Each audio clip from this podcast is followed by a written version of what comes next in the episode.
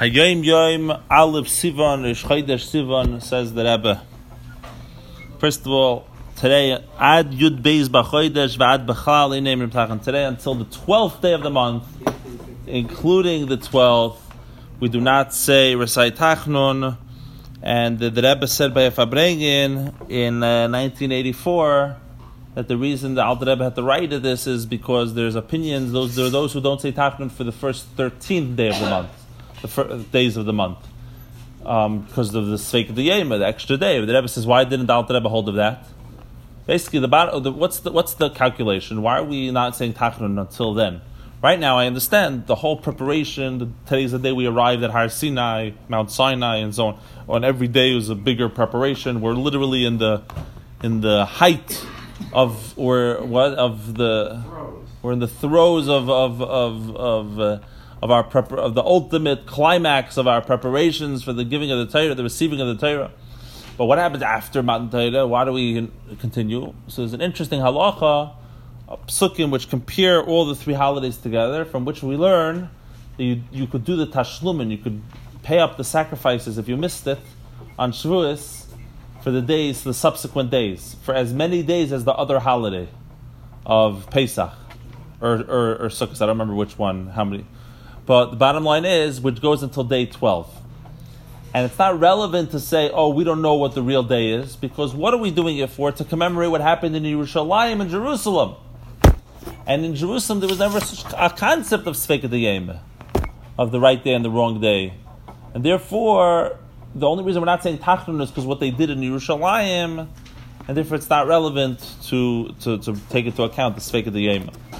That's the uh, that's the explanation that the Rebbe gave, um, and by that farbrengen. Now for the core of today's Hayom Yom says the Rebbe. It says Zroik chutra la'avira ikre koi. Throw a stick into the air, will fall back on its root side. On its root side. Um, apparently, it's a medrash rabba somewhere basically, and, and scientifically, basically, apparently the side where the root is is a little thicker, and therefore gravity dictates that when you throw it up in the air, you can throw the stick up however much, however you want. It always falls down on the same side of the stick, the heavier side of the stick. Right? As a kid, you probably played with sticks and you threw them in the air, and you know exactly what the Rebbe is talking about.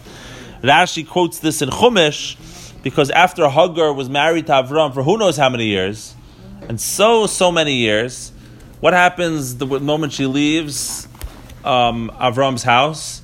She gets a wife for her son Yishmael from the land of Mitzrayim, where she came from. Rashi over there says that you see that no matter how from where she grew up, he says this is what it means that people go back to their roots. People go back to their roots. They go back home, and you know it doesn't matter how many years she was in a holy environment. It's not necessarily indicative of. Uh, of uh, that the core and the root has changed, and therefore it goes back and he uses this expression. You throw the stick up in the air, it always goes back to the root. Says the Rebbe, Nachle blimitzarim. It is an inheritance with unbounded limits. Um, a bound, right? Basically, like you could have a, a, a, inheritance which has boundaries, and then there's the Gemara says Avram had a boundary, Yitzchak had a boundary, Yaakov was given a, a, a limitless, right? The, the, north and the south and the east and the west. That's Yaakov. So, so too, he says it is a nachla without any um, boundaries. The Rebbe the holy Rebbe is bequeathed the early Chassidim, the Chassidim HaRishonim, the first Chassidim that their children and the children of their children and the children of their daughters, for all their generations, whatever country or environment they would find themselves, they'll always retain, they'll always have that root, that original root. What is that root? For Hamshachas Pnimius Halev, it is the attraction, being drawn the inner wordness of the heart, the inner place of the heart, el tzur to the rock from which they were soon, hun. The, a person goes back, like we said before, from where their essence comes from, the pnimius halev, the depth of the heart. And he says, sometimes, now why do you have to throw it up in the air? Pashat, sometimes it's so concealed, you have to take it. If you want to find where the root is, you have to throw it in the air, you have to shake it out of its place, and it comes back home. Right? We live in the neighborhood, and uh, part of this building was sponsored by George Rohr, one of the greatest philanthropists. So he has the famous story, he's repeated a hundred thousand times. He came to the Rebbe and he says that he's doing a, an event for Jews with no background. And the Rebbe, and the Rebbe protested. The Rebbe says, What do you mean Jews with no background? He says it means they don't have any background. The Rebbe says, I'm very surprised that you would say that when, when the Jews come from Avram, Yitzchak, Yaakov. Every Jew has a background. And I found letters of the Rebbe where the Rebbe tells somebody, he says that you say you're not religious. The Rebbe said there's no such thing as a not religious Jew. Very interesting words. There's no such thing as a not religious Jew.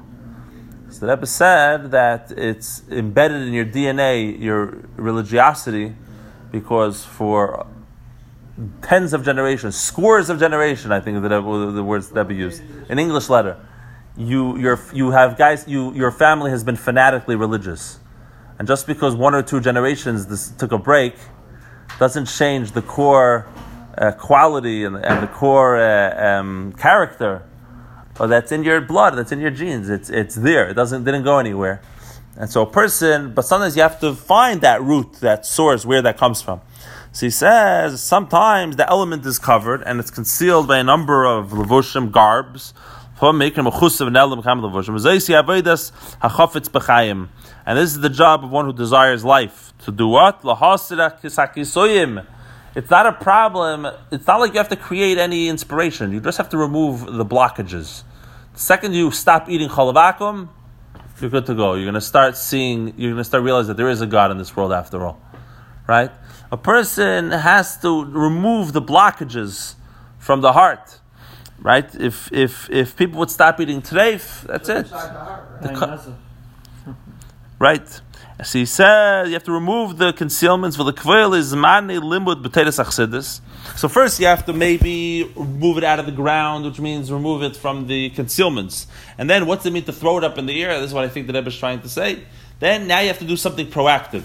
So you have to set aside times to study Toras HaChassidus, the teachings of Sidis, which talks to the neshama, talks about the soul and God and the relationship and the uh, and the world as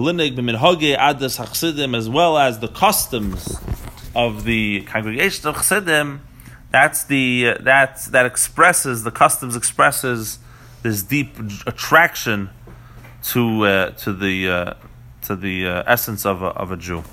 Everybody have a fantastic day.